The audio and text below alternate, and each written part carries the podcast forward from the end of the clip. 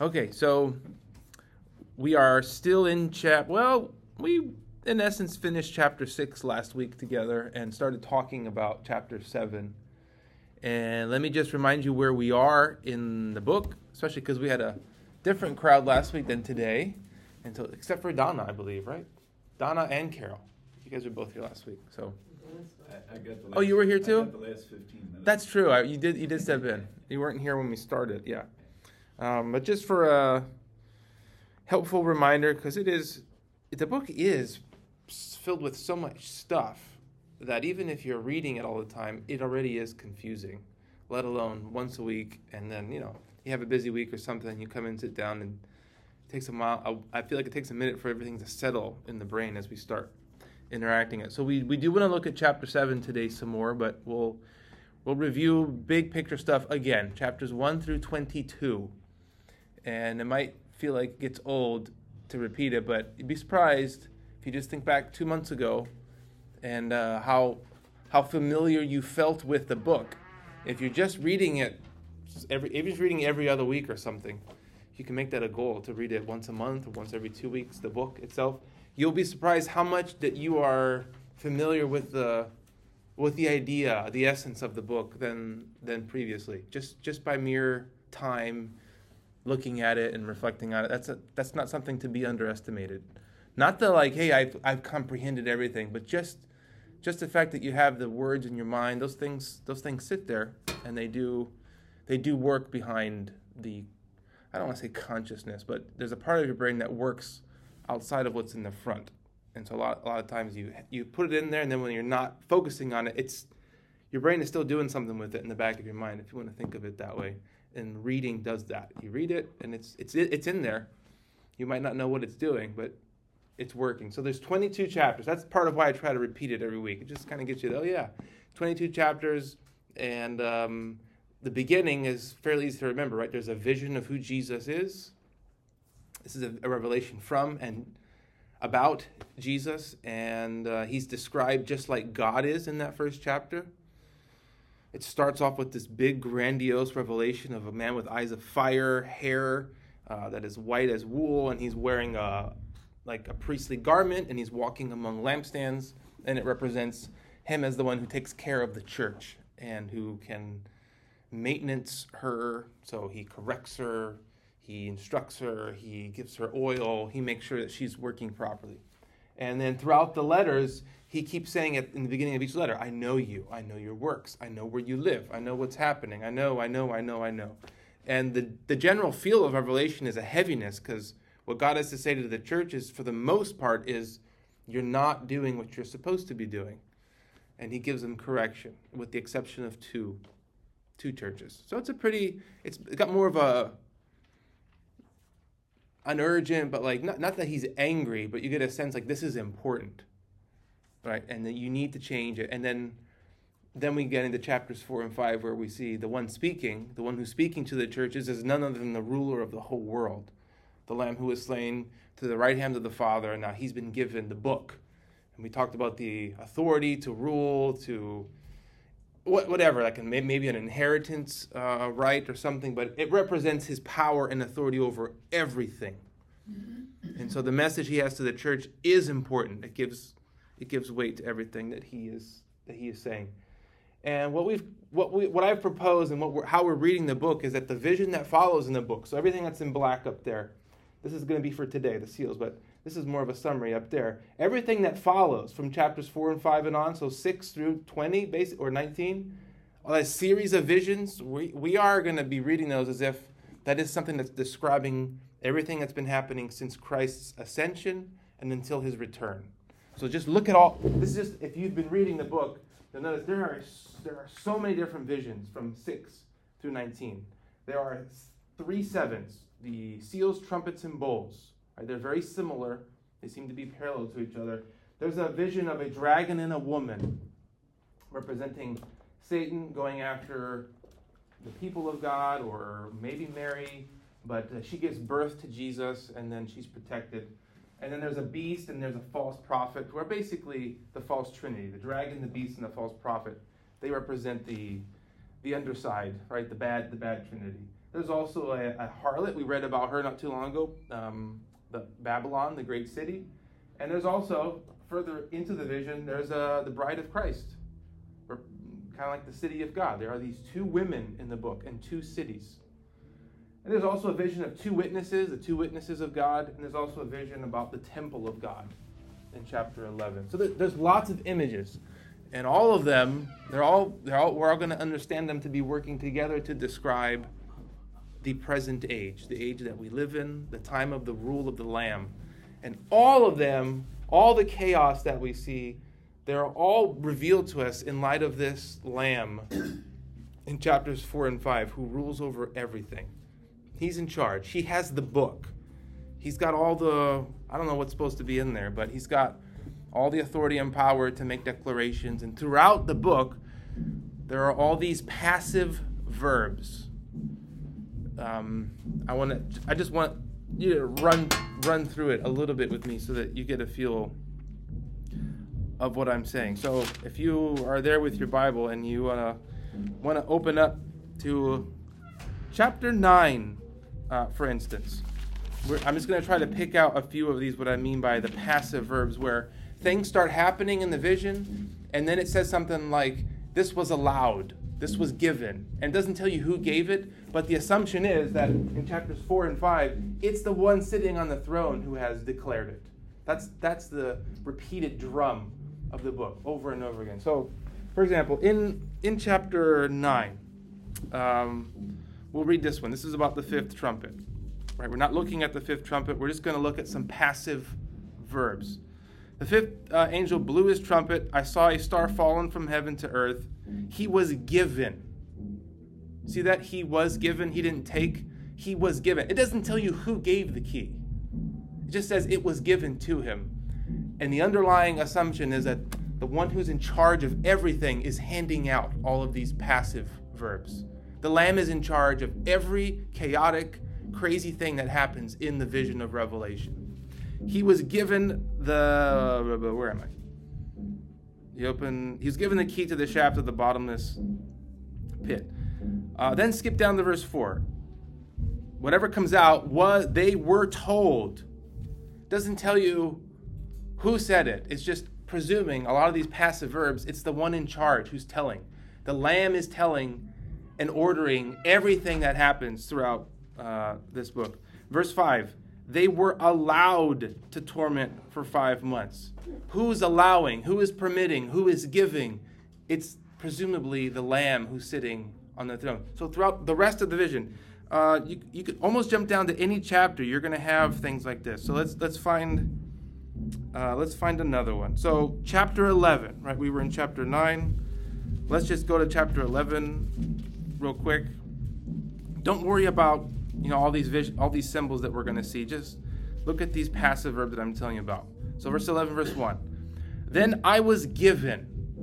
Who gave him? Who gave this individual something? We presumably the lamb is the one handing this out. A measuring rod like a staff, and I was told, "Rise and measure the temple of God and altar and those who worship there. But do not measure the outer court, the court outside the temple. Leave that out, for it is given over to the nations." and they will trample the holy city for 42 months. Who's doing the giving? Again, it's not specified, but it's throughout the whole book. It's always implied. It's the Lamb, the only one who has authority to give anybody over to anything. Verse 3 And I will grant authority to my two witnesses. Again, it's the Lamb who's giving authority, who is giving. He's giving He's giving time frames for evil scorpions to do their work. He's giving time frames to it for his witnesses to prophesy. He's giving time frames for the nations to rule. He's in charge of everything throughout almost every chapter in, in this book. Let's just look a, a little bit more. I, I, think you probably already got the, the hint, but let me just give you like um, another one. So, the great beast. So, chapter 13. Jump over to chapter 13 real quick. Chapter 13, verse 5. This is the big, nasty beast who, if he's an individual, if he represents, we'll get to that at some point, but just notice again, whatever he does or is doing, or for how long he does it, he's not the one deciding that. Verse 5 The beast was given a mouth, uttering haughty and blasphemous words. So even the beast's desire to blaspheme and to say all kinds of nonsense and to influence people, it has been granted from the heavenly throne room. You notice that? Like it's these passives are over and over again. And it was allowed to exercise authority for 42 months. The beast doesn't even have like the right to decide what time it's going to start blaspheming. It's all dictated from the throne room. And this is not just New Testament, this is Old Testament type of imagery of, of God deciding when kingdoms rise and fall. Yeah, I'm going to allow him to do that. I'm going to grant the Medes and the Persians the right to take over uh, the. No, it wasn't Greece. It was, it was the opposite. I'm going to allow the Medes and the Persians to take over Babylon. And then I'm going to grant the Greeks authority to rule over them. That's how the Old Testament describes Yahweh, the ultimate one in charge. And that's how Revelation is portraying the Lamb right? This is one of the big themes of the book. Jesus is in charge of everything. And here you have it spelled out, and all these different symbols and imageries and visions, they all have this underlying implying statement given, granted, and time frame. It's all meant to draw us back to, oh my gosh, it's the lamb, the slain lamb who's ruling over everything. He's not necessarily like fighting for control. Do you see the difference in that? He's not like, oh, we are at this battle and we got to keep going until we win. It's, like, it's not even like that. Jesus is saying, yeah, we're going to have a battle and I know what time it is and how long it's going to last and I know how many of the forces are allowed to be in it. I'm going to release them to do certain things. Like it's it's never a question of who's really in charge. He's he's he's even declaring the battle. Like he that's his prerogative. And that's the same thing we have in the book of Acts with Peter saying, hey, this whole thing about Jesus being handed over to the authorities, that was determined by God the Father. He determined that he would be betrayed and handed over. It wasn't simply a, a mere happenstance. So that, that's a very strong, sometimes overlooked theme that's just implied in the visions, is how much control Jesus has. And that's something the church needed to hear. Right? The church that's sitting around in chapters 2 through 3, those five churches that needed correction, they needed to be reminded that the God that they serve and who's telling them to go witness and be a light, it's not an optional thing for them. They shouldn't be just thinking, well, well, we'll think about it. You know, things are tough here, God. Like, he's the Lamb, and uh, He has appointed for them good things. He's appointed for them difficult things. He's appointed for them all kinds of things. It's not really up to them to make that choice, you know. And the good churches, the two good churches there in uh, the letters, they seem to be the ones who have the hardest task too. Like the good church, the first one we find, God's like, yeah, you're a good chunk of you are probably going to die, and Satan's going to put you in prison for about ten days. Be faithful unto death.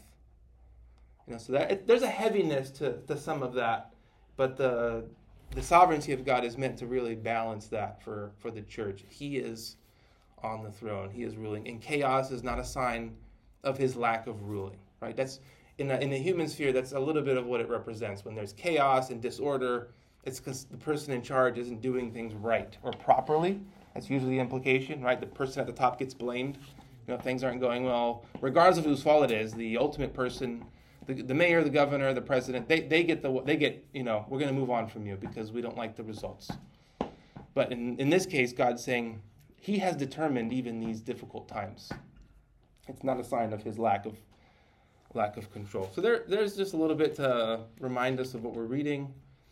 And um, I'd like to say one more thing about all these images and ideas. But before I do that, is there anything that this jogs in your memory, a thought, an idea, something maybe nothing to do with any of that, but anything revelation esque that we can take a minute? I'd always like to try to make time for that as we talk. Sometimes random things come into the mind, you know, and they're very interesting to think So about. I don't know about revelation wise, but what you were just saying about, you know, the Medes and the Persians and all these things with the time frames. God is still doing that today, hmm you know, and it, we, we got wars and, you know, he, he knows when they're gonna start, he allowed that, and when they're gonna end, and who's, how many people are getting killed, and,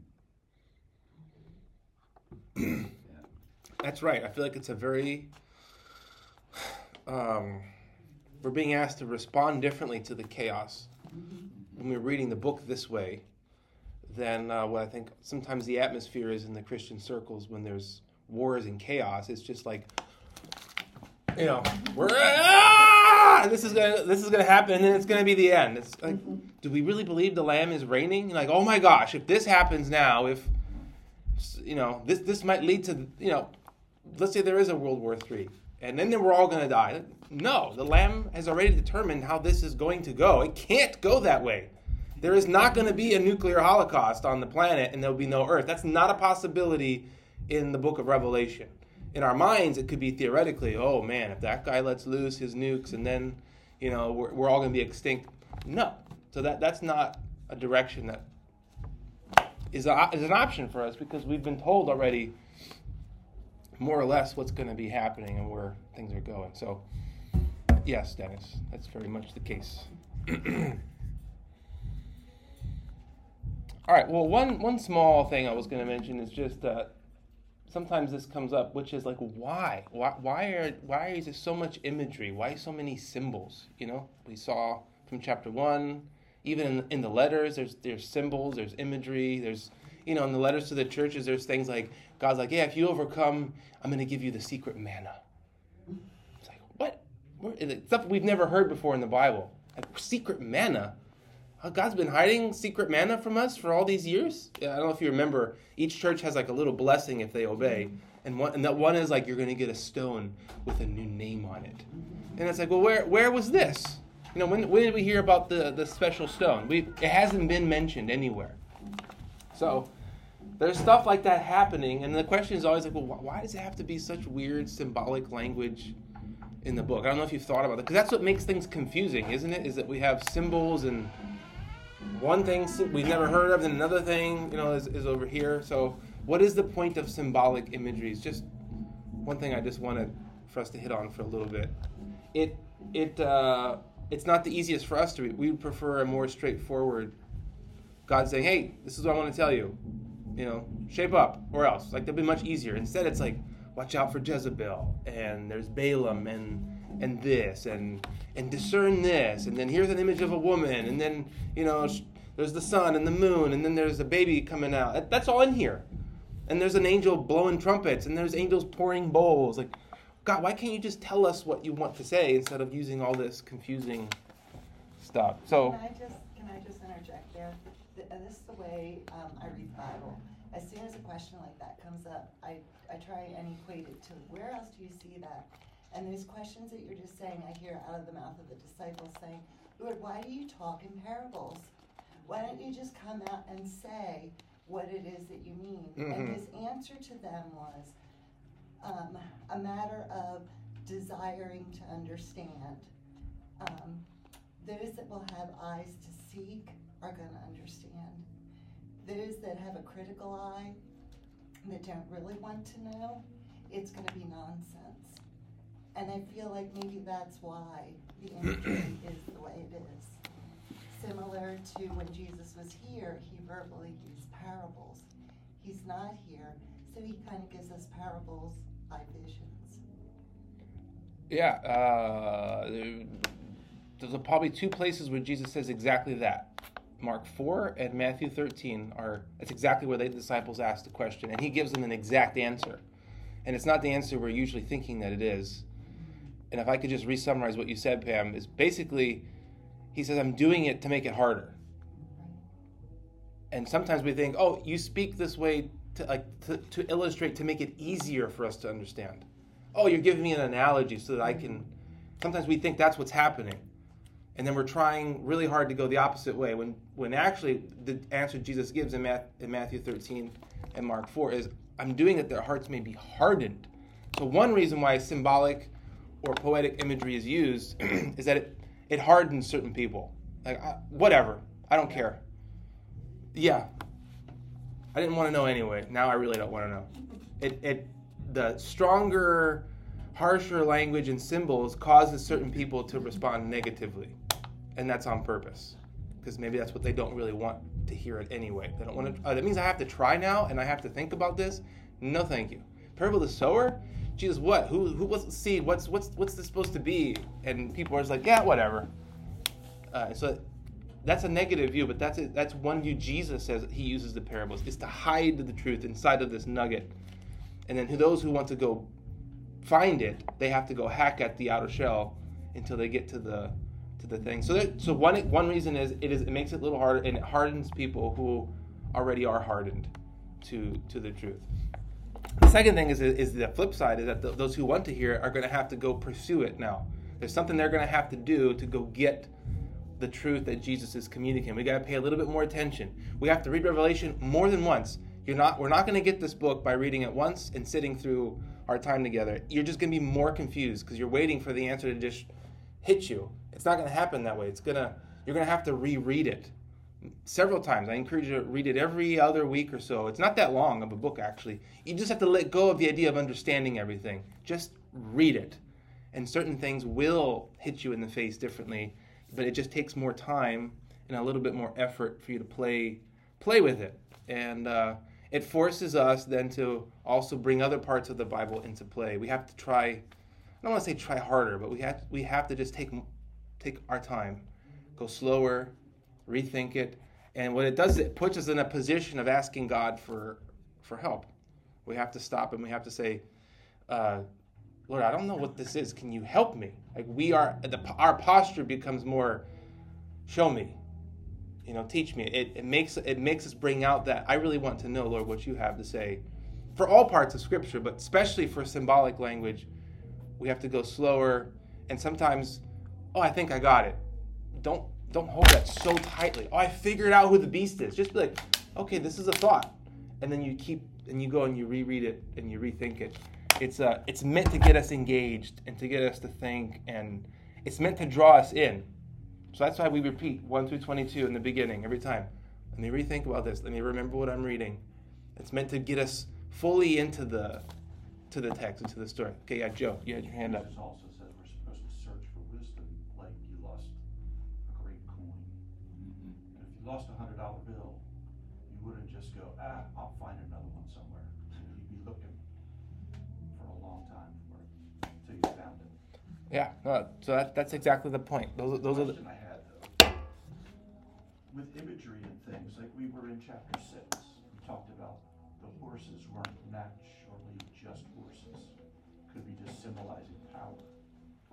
But then you get down farther, it talks about people under the altar. Were they really people? We assume they are, but I mean, how do you know when it's imagery and when it's not? Is there a thought for that? Yeah, so that's a really good question for the book as a whole, as we encounter various images and symbols, or whether they're symbols or, or are they not symbols, right? That's how do we make that determination in the book? It's really hard halfway through a book to do that, and so you need to use the whole book. That that will help somewhat, because then we feel like okay, the whole book is okay. We found a bunch of other parts where they're very clear that it's symbols. That helps us look at some places that uh, I feel like it could go either way here, you know. So we, we do that. And then on top of that, we use the whole Bible. And we look at the Bible. Where are other places in the Bible where these things show up again? And, and what, what were they like back then? so for the four horsemen question specifically, right? Here, so here are the seven seals. We notice the first four kind of go together, and they seem to equate to what we read from Ezekiel, the four judgments of God on unbelieving or, or nations, how he deals with nations. He unleashes these four judgments of his that involve the wild animals go nuts, there's famine, there's natural disasters, and there's war with the sword. So they seem to correspond, not like perfect four, four, four, but they seem to be like in that same ballpark. And that's something John does a lot. This is what makes um, Revelation and difficult is that he seems a lot to go into the Old Testament bag of symbols. And he he takes them out, and then he's like, you know what? I'm gonna paint. I'm gonna paint a picture with them. I'm gonna do something. I'm gonna use them, but I'm gonna put them in a different order. I'm gonna put them on a different background. And so that's what makes this so hard. But overall, when you when you look at Revelation, so this is my answer, kind of saying like when we finish the whole thing, uh, I think this will make more sense. But what you're going to see throughout the whole book, especially for Ezekiel, and uh, Ezekiel's the main one that John seems to be using the book of Ezekiel with all like the four the four creatures, for example, that are always at the throne. That's Ezekiel. That's almost nowhere else except for Isaiah six Ezekiel, the first 12, 14 chapters, these four living creatures, these cherubim, are there. And they're these animal like things. And that's where John seems to be getting the foundation of the imagery from. It's to get us to think, hey, we're talking about Yahweh. We're not just talking about Jesus alone. It's, it's the God of the Old Testament. And Jesus is the same. And now it's this new angle, dimension to Yahweh that we didn't know before. He's also the Lamb type of thing. So there's that's going to help a lot with these these kinds of things. Oh, okay, well, this leans us. We can't guarantee it, but this will lean us towards. This seems to represent the way he deals with kingdoms, and he's used the idea of horsemen be, before when he's in this, when he's experiencing visions. That's this is this is how this represents that, and then sometimes like Ezekiel nine and ten, Ezekiel has a vision of uh, the leaders of Israel, and they're going to get stamped on their forehead with the seal to protect them. Even though in the vision the people represent people, the vision isn't literally of those people getting stamps and then some getting slaughtered. He's having a vision of them, and they represent God's protection and His judgment on the leadership, on specific individuals within the the um, the nation. So there is some sort of precedence for going in and out. You know, like okay, the, these things represent this, and then I'm also seeing a vision, and and these. For so, really good, really good question about this one. The altar, if I'm not mistaken, the altar is a vision of the souls that have been beheaded. So are we, are we supposed to be imagining like headless people? How do headless people talk? How did he know they were beheaded? Yeah. So th- so there's a lot even when we look at the very image itself that go, okay, we're not supposed to be taking everything here at, at total face value. It seems to represent the people of God who have been persecuted and then remained faithful, right, for their. So it, that's that's that's a hard, tricky thing that we have to kind of try to look at each case individually and then do our best, the best that we can, using as much of the Bible and of what we see in detail as possible. So that's a long-winded answer to say I don't know. we'll see. We'll see when we get there. Yeah. And I think too, some of these beasts or creatures, I mean, they could be literal Mhm. creation with all the eyes and and the, around the throne room. Like there are creatures that he could create that we don't have anything to correlate them with, but it could be literally. Yeah, we we don't want to get lost in that. We know that they represent a being. We just don't want to get lost in are the details of their visual makeup meant for us to like oh put eyes on all of their wings and then it has four faces or are they each one an animal? Like we don't want to get lost with that. But we do we do know that ancient cultures believe there are these guardian beasts that were like half human that guarded the presence of divinity. So Babylon on their gates had a big cherubim it just stood there.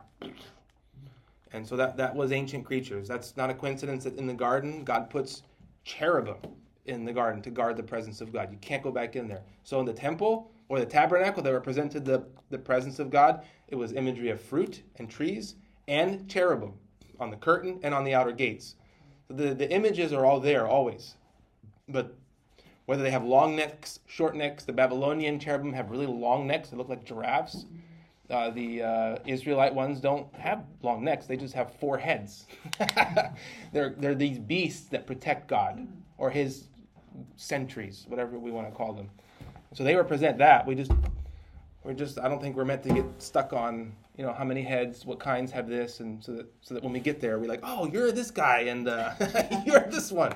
I don't think that's the goal. It's more this is God. This is God's presence. So this is this is what symbolic imagery does. It gets us thinking together and thinking about the Bible, talking about the Bible. That's that's one of its goals. What we're doing. We're not figuring everything out, but we are getting into it. Right? You're getting into the to the thing more, and it's capturing your your imagination. That's that is a big goal of ours today. So we're gonna have another. We're gonna have Im- an image here. We're gonna have two vi- two images between the sixth and the seventh seal. There's an image of 144,000 individuals being sealed, followed by a vision of an uncountable multitude. An uncountable multitude. So we're to try to look at both of these today, and um, yeah, it's it's going to be one of those things where we're going to try. We're not going to settle it. We are definitely going to try and, and think about what this represents. All right, so here we go, chapter seven. After after this, after the sixth seal, which by the way, when we looked at that, it kind of seems to be like the judgment of the end, right? I kind of propose we view the seven seals as representing the time frame from the Lamb beginning to rule and reign to then when he exercises his wrath, which would be the end. So it's representing the, the time frame of uh, that we are in the middle of, or at the end of, or beginning of. Do we have five thousand more years of human history? I don't know. Maybe not. Maybe we have another year left. Whatever, whatever it is, the four horsemen and this altar, they kind of represent this thing where we're still begging for God. How much longer is this going to take? Right? That's been going on for a long time. And then six is six seals, kind of like God's answer. It's going to be this judgment, and people are going to be terrified. They're going to run away from the day of wrath of the Lamb and of God. and then we take a pause here, and there's a vision, and it's going to, I think, speak to us about what's happening with God's people during this time. Uh, I saw four angels standing at the four corners of the earth and holding back the four winds of the earth that no wind might blow on earth or sea or against any tree. There's an, here's another situation. What are we doing with this? Right? And I, I think it's much easier when we're reading this verse. Okay, he's communicating some, some sort of spiritual truth here as opposed to he's talking about no more wind blowing on the planet. That, that would mean the entire galaxy had needed to have frozen and everything in the physical universe is just nothing works anymore right? You can't just stop the earth and have everything else still functioning. The wind and everything, that's all. There are no four corners, right? We don't believe in a flat earth. Yeah, th- this, this wouldn't function. So it's, it's meant to get you to think, okay, uh, the four, maybe the four judgments that God has unleashed on the earth, but before we think, oh my gosh, it's awful chaos, God's like, yeah, but they're mine. And before they're allowed to do anything, this is what I did first. It's almost like we're taking a step back in time for a minute to answer that question what is happening with God's people? That, does that make sense so far, what we're saying? We're not, we're not worried about, you know, like winds hurting trees in verse 1, which is probably talking about God saying, nothing gets touched. Nothing gets touched until I have separated mine. Right? This is it's even down to the leaf on a tree. Not even a wind blows on the tree until I have secured my people. It's it's really intense when you think about how drastic that is. Not even a wind blows on a tree without God knowing whose are his. I saw another angel ascending, this is verse 2, from the rising of the sun with the seal of the living God. And he called with a loud voice to the four angels who had been given. There's another passive. They were given. The Lamb is the one giving anybody the right to do anything, who've been given the power to harm earth and sea. And he said, Don't touch the earth, the sea, or the trees until we have sealed the servants of our God on their foreheads. I did look at this before, but we'll now we'll look at it more intense. Do you remember what we what we kind of looked at for this whole thing? What what is this idea of sealing on foreheads of all of all places? I know there's a game that we play where we put like something on the forehead and mm-hmm. you don't see it, but you have to get have to get everyone to tell you clues to you know who who are you. But what is this whole thing about sealing people on on foreheads? If we are claiming the, what we're talking about are not winds and not four corners, we're gonna we're gonna stay in that flow of thought that we're not also gonna look at this thinking we're talking about literal foreheads and like a seal a wax seal or like a cattle seal, like on their forehead. I don't think that we're meant to be thinking on those on those terms. I propose to you that we're probably talking about imagery from Ezekiel. Again, do you remember what we looked at? Let's all look at it together. All right, this this is, I think, clear imagery from God, where He is saying when He talks about sealing people, He is saying, "I know those whom are mine. I know those who are following me." I am fully aware of them, and I'm fully capable of protecting them when I unleash my judgments. I know how to do this and take care of the righteous in, in the midst of chaos. And in the book of Ezekiel, it was just corruption to the highest level, to priest, to king, to everybody. And almost looked like, is there any anybody who's righteous? And God gives a vision to Ezekiel, like, look, look, I'm gonna take you up in the spirit, I'm gonna show you something.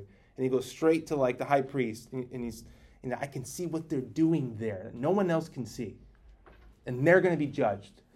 And but so that not everyone gets annihilated, I'm gonna go and, and protect those who are mine, and I will not execute my judgments on them. So let's go to Ezekiel, I think it's Ezekiel 9, where this this vision starts. And once I see like, you know, in the book of John, in the book of Revelation, you know, the apostle John using these images from Ezekiel over and over again. It's so blatant because there isn't any other place where people are being sealed on their foreheads. There is, however, a very big moment in the Bible where God tells people to cover something so that they may not experience judgment. Do you can you recall what that is? in the, um, for the Passover. Yeah. Yeah, there's it's not foreheads, but the general idea, and Claude, you mentioned this, that some of these judgments that we see, they, they remind us a lot of God judging, like when he did in Egypt, judging the evil nation of Egypt and judgment on their cattle, on their sources of money and power and the the sky stuff is like falling from the sky, the water's turning to blood. Like you see God saying, like, all these things that you look to for hope and you worship, they're mine. Like they're just my servants and I'm going to judge all of them so that you see that I'm judging all your gods. And anyway, that's a different, it's a whole different thing. So there's this. Um, I asked you to look at chapter nine of Ezekiel, and so this is. Well, I guess for you to get the feeling of this, um, we should go to chapter 8 first, actually, so you see the. First, Ezekiel's going to be shown the abominations that all the leaders are doing, and then God's going to say, Can I just do nothing? No. I'm going to execute my judgment, but I will first seal mine. So let's look at. Um, okay, uh, this is just fun for me. So, verse um, 7. No, let's start at verse 5. Sorry. This is the stuff in the Old Testament that I really like that we don't get a lot of in the New. And it's just God being like raw and honest and sometimes sarcastic, humorous, and then just mad. And we get the whole gamut with God in this and then in the next chapter. So verse 5. So he, this is you know, God through the Spirit, Son of man, lift up lift up your eyes now toward the north. So I lifted my eyes toward the north, and behold, the north north of the altar gate in the entrance was this image of jealousy. And he said to me, Son of man, do you see what they are doing? The great abominations that the house of Israel are committing here to drive me from my sanctuary? Uh-huh. But you're going to see something even worse. So he takes them to the gate, so that's outside the temple. Like, you see what these people are doing? It's awful. Let me show you something even worse. Seven, he brought me to the entrance of the court. And when I looked, behold, there was a hole in the wall. see, this is this is just imagery. God taking Ezekiel on a journey through the Spirit. It's a vision and he's this is the way he's decided to show him all this stuff. He'll, oh, go up to the little hole in the wall. And he said to me, Son of man, dig in the wall. So I dug the wall, and then there was an entrance. And he said to me, Go in and see the vile abominations that they are committing here. It's like Ezekiel said, they're, they're hiding. Go in where they're hiding over there and look at what they're doing. So I went in and I saw. And there, engraved on the wall all around, was every form of creepy thing and loathsome beasts and all the idols of the house of Israel. In other words, near the temple, some little hole, the priests had images of all these false gods. God's like, look at all these people out there, they're doing pretty bad, but look at the leadership inside. Like they look like they're good on the outside as priests, but look what they're doing inside where no one can see. They have all these false beasts in my temple.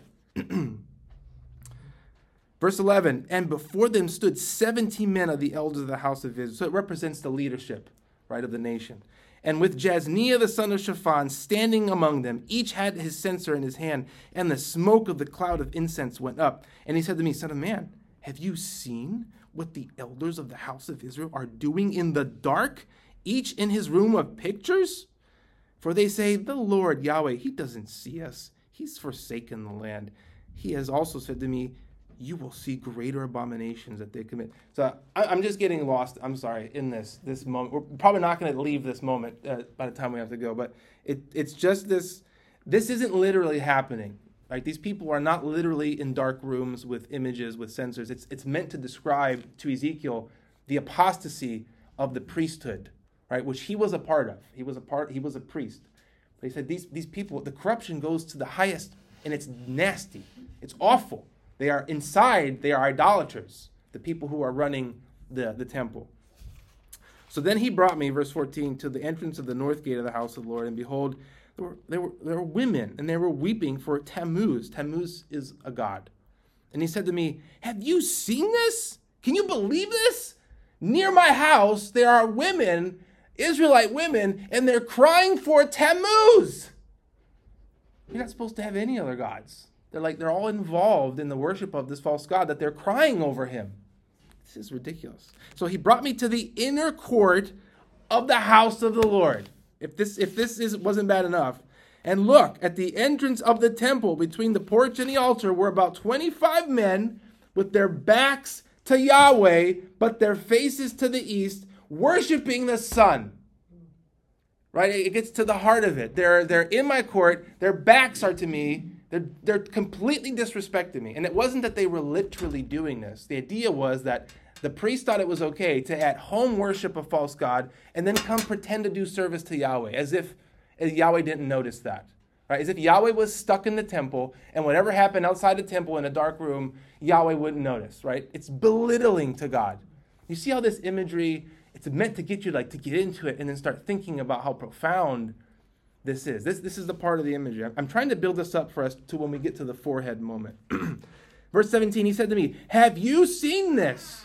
Is it too light a thing for the house of Judah to commit the abomination that they commit here, that they would fill the land with violence and then provoke me further? So it's like you're doing injustice outside, right? In this in the civil department, it's already pretty bad. And then you come inside to the temple of my house and you have this garbage in here. So, behold, uh, where are we? Yeah, they should feel, yeah. Behold, they put the branch to their nose. I don't know what that means. But it seems to be like, you know, they, they're just giving it to me. And they don't care. I don't know what the expression in Hebrew is to put the branch to the nose. I will act in my wrath. My eye will not spare. I'm not going to have pity. And even if they cry in my ears, I ain't going to listen to them. Right? They, they've been hardened of heart entirely. So, verse 9, uh, chapter 9, verse 1. So then he cried in my ears with a loud voice. This is God. All right, bring near the executioners of the city, each with his destroying weapon in hand. And behold, six men came from the direction of the upper gate, which faces north, each with his weapon for slaughter in his hand, and with them a man clothed in linen, with a writing case at his waist. And they went in and stood beside the bronze altar. So this is a vision. This isn't literally happening. This is just a vision that Ezekiel is having. Ezekiel's not even in Jerusalem potentially at this point. He's just seeing what's happening there. And God's saying, All right, I'm I'm visualizing something for you. I'm going to execute. And he names leaders, right? He, we saw him naming some of the leaders before. I'm, I'm going to end them for their rebellion against me.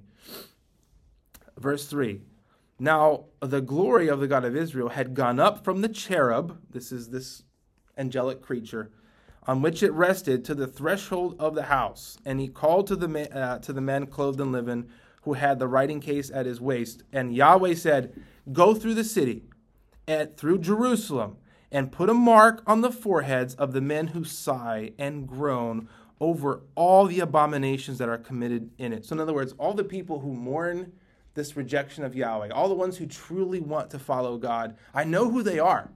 Go and go seal them, right? My judgments aren't going to just come on indiscreetly and annihilate everybody. I'm not, I'm not, I'm not like that. I'm going to go seal and protect those whom are mine. Verse 5. And to the others, he said in my hearing, you pass through the city after after the seal and then strike. Your eye shall not spare, and you shall not show pity. Kill old men, kill. Okay, we don't, we don't, I read this last time. We don't need to get into all that. The point is, everybody who is in rebellion against me, they will all get. They will all get it. I'm not going to spare anyone. I'm not going to forget anybody. And on the other end, all those whom are mine, I know them. I will seal them. I will protect them. I will judge righteously. So we're not supposed to get the idea that guys just get angry and he lets loose. That's not the idea. But he is intense. And he does seal those who are his. And here, the forehead seal is not a literal seal. No one, as far as we know, during the exile was sealed with something on their forehead. It just represented these are God's people. I'm, I'm protecting them. I know who they are, right? To the core of who they are, right? Right there on their forehead. I see them. and I will make sure that they don't endure my direct wrath.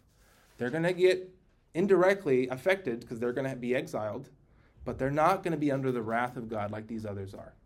So, are we good so far with that? Like how intense this imagery is? And this is the only other place in the Bible where this is here. And then we get to Revelation and it shows up again. And then when we see John repeatedly using images from this book, I think we're safe to say we're probably not talking about foreheads. We're probably not talking about a literal seal on somebody's head with, with, a name or whatever it is. We're probably talking about God preserving and protecting his own and never losing sight of where they are or what's happening so that the judgments and chaos we see unleashed from, from the Lamb's throne room, they're not directly coming at his people. They, they might be around the situation in the middle of it, but they are being directly unleashed on, on those. And we will see that more clearly in the other visions where God says, It's on those who are rebelling against me, it's on those who refuse to accept me. I'm dealing with them in my own way. Was that it? So, yeah, so then is hundred and forty-four thousand a literal number?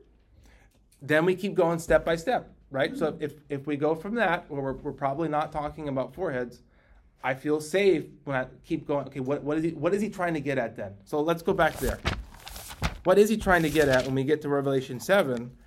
And uh, God, if God is, or John, God through John is invoking this imagery of protection, of sealing. Like before you go unleash the judgments of harm, then make sure you you seal up those and, and protect those. So God's, God's never going to indiscriminately unleash his, his judgments on the earth. Verse 4 I heard the number of the sealed, and they were 144,000 sealed from every tribe of the sons of Israel. And it's like, wait a second, Israel hasn't been mentioned at all in this book. It's like it's just been God, God speaking to his bride, the church, in the first few chapters. Four and five, no mention of Israel, but we have mention of the kingdom of God, the God establishing a kingdom, and these are his. So there, there is, it's just weird if this shows up like this. What, what would this be doing here? Right? And so if we're reading the book the way that we're proposing it, this is referencing the time period of now, and these are describing the people of God, then then we're going to have to reckon a little bit with this. The sealed, we'll start with the number 144,000. There's a whole like cult that spawned out of this whole number. That, right, okay, you guys are nodding because you're familiar with the 144,000. That took this ultra literally, like there's literally going to be down to the 0.0, 144,000 individual people maybe ethnic Jews or maybe Christians who are going to be like invincible supermen of the day of God's wrath, and they will just survive. And no one will be able to touch them, and they'll be sealed for for a specific purpose that is never fully described here, if that's the case. But um, 144,000. So uh, you asked the question, but what do we do with that number? I'm going to lean. I, I'm going to start off my foot with foreheads aren't literal, four winds aren't literal, we're, t- we're talking about ideas that I'm going to go with. Let me start with what happens if I go with 144,000 being another symbol, right? What, what would that be? We have a, a list of who are sealed, which is just fascinating, right? We have a list of the 12 tribes of Israel, 12,000 from each. So first, I look at that, it's already like it's even from each one. These weren't evenly sized tribes. They were Ephraim and Manasseh were just disproportionately enormous from the other ones, even from land, let alone population. And so it, it just would strike me as weird that if this is literal numbers, that they don't even correspond to the sizes, right? It's really, it's really bad that, uh, where is, where is he here? Manasseh only gets 12. He only gets 12,000, even though he's like enormous. Now, I said Ephraim and Manasseh. Did you notice that uh, Ephraim is not in here? Do you know why he may maybe he wouldn't be listed in a list like this? Especially if we're talking if we're supposed to be understanding this to be literally the 12 tribes of Israel. Why would Ephraim be left out? He was one of the 12. When I read through it um, earlier this week, I had a different Bible. I had my um, Life Application Bible, and it mentioned that. And it said because they were rebellious, they didn't stay um, true to God, and that they were replaced with, who was, who- Manasseh wasn't an original, was it? Neither wa- Wondering- Manasseh was Joseph's son. Yeah, and I Yeah, and I, so was that's- Ephraim. Right. They were both his children that But Joseph. it was because of their, um, like, the reason they're omitted is because they didn't stay loyal to God. Yeah, I mean that that's a like that's a good theory. If if we're trying to figure that puzzle out, we'd have to come up with a reason, right? If we are looking for literal twelve thousand from from the twelve tribes, we'd have to go. Well, if there's one that's left out, that's not fair. Dan is left out. That's not just Ephraim; it's Dan because And, and it said that, I just, I was like, I remember reading it, I don't remember what they said, and I remember that it was something to do with their unfaithfulness, and who was replaced with were people that didn't follow in faithfulness. then the question would be: Do they are they represented as being more rebellious than the others? Right? Are they represented in the Bible in the Old Testament as like, oh my gosh, Ephraim, they were the worst? Does the Bible portray Ephraim that way? No, they are all pretty bad. None, none of them are described as being holier or better in any way than the others. So that would be one thing I'd like. If we're looking for, if we're keeping the numbers literal and the tribes literal, these are little snags that they're not like, uh, you know, game change. They're not like doesn't ruin the possibility, but it just it just gets. Why is that not there? Levi is not supposed to. Ha- Levi doesn't have anything. It wouldn't make any sense. He's like he's a priestly tribe. He was never counted as part of the twelve tribes. So it, why exclude Dan? Why exclude uh, Ephraim? And then Joseph is was never a tribe. He doesn't have a tribe. His two kids are two tribes. It, that wouldn't also make sense. It'd be like no one. There's nobody from the tribe of Joseph, l- literally. Right. So that all those things are kind of like that. I I once we go with the path of okay, maybe this is just describing ev- the point here is like everybody, all of my people. Right? That maybe the point I'm going through, a thousand or twelve. That's going to be my guess. Right? No one knows why twelve thousand exactly. There is no secret mathematical formula. I feel like we are safe when we we're we're safer. I feel like going well. Okay, this is supposed to represent everybody, all of the people of God, all those who are His. God has never lost count. And then look at the contrast. We're gonna have to end. I see. If we just had 15 more minutes, but look at the contrast in these two side by side. We have like a very specific number from a specific number of tribes, and then what's the second imagery? An uncountable. An uncountable multitude. I don't think those are accidentally side by side. Very specific, and then an uncountable multitude. And I, this is what I think this is getting at. These are two images of the same thing. The people of God, highly specified. The point is, I haven't lost one of them. Not even a hair on any one of their heads. Like every single one are mine. And then the other one, well, how many are there? There's a bunch of them. Right? These are, two contradictory images that are meant to be put together. Just like the lion of the uh, lion of the tribe of Judah has conquered. Who is he? He's the lamb. Those things don't go together, but they're being put smack together. I think this is the same thing. Twelve thousand from a tribe, uncountable multitude. These are talking about the people of God in two different aspects of the people of God and God's knowledge of them. So we'll we're gonna we'll, we'll start with this next week. We'll look at the we were supposed to do this today, but we'll look at the imagery today uh, next week of how do these two things work together and how do they together complement who the people of God are and what do they say about them. So for now, it's just God has sealed them, He's protected them. God watches over every single one of us, and we are not. There's no way a little bit of His wrath can spill out onto us. That's not possible. That's not how this works. He's He's got us, so we should not fear the chaos of the judgment. That's what people say. Oh my gosh, I'm going to have to endure. Like, well, we have to endure life.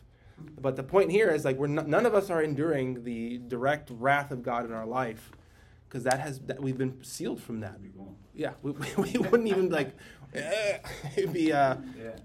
in an instant. So, okay, read read read chapter seven again if you have a chance. If you want to read, you know, chapter six through twenty to get all these images in your head and get massively overwhelmed. Do that do that too. Enjoy that experience. But we're gonna focus on the second half of chapter seven. Who the multitude is, look at how they're described, and how God takes care of them. Okay, folks. 955. I, I figured that in writing this, they got a personality like mine.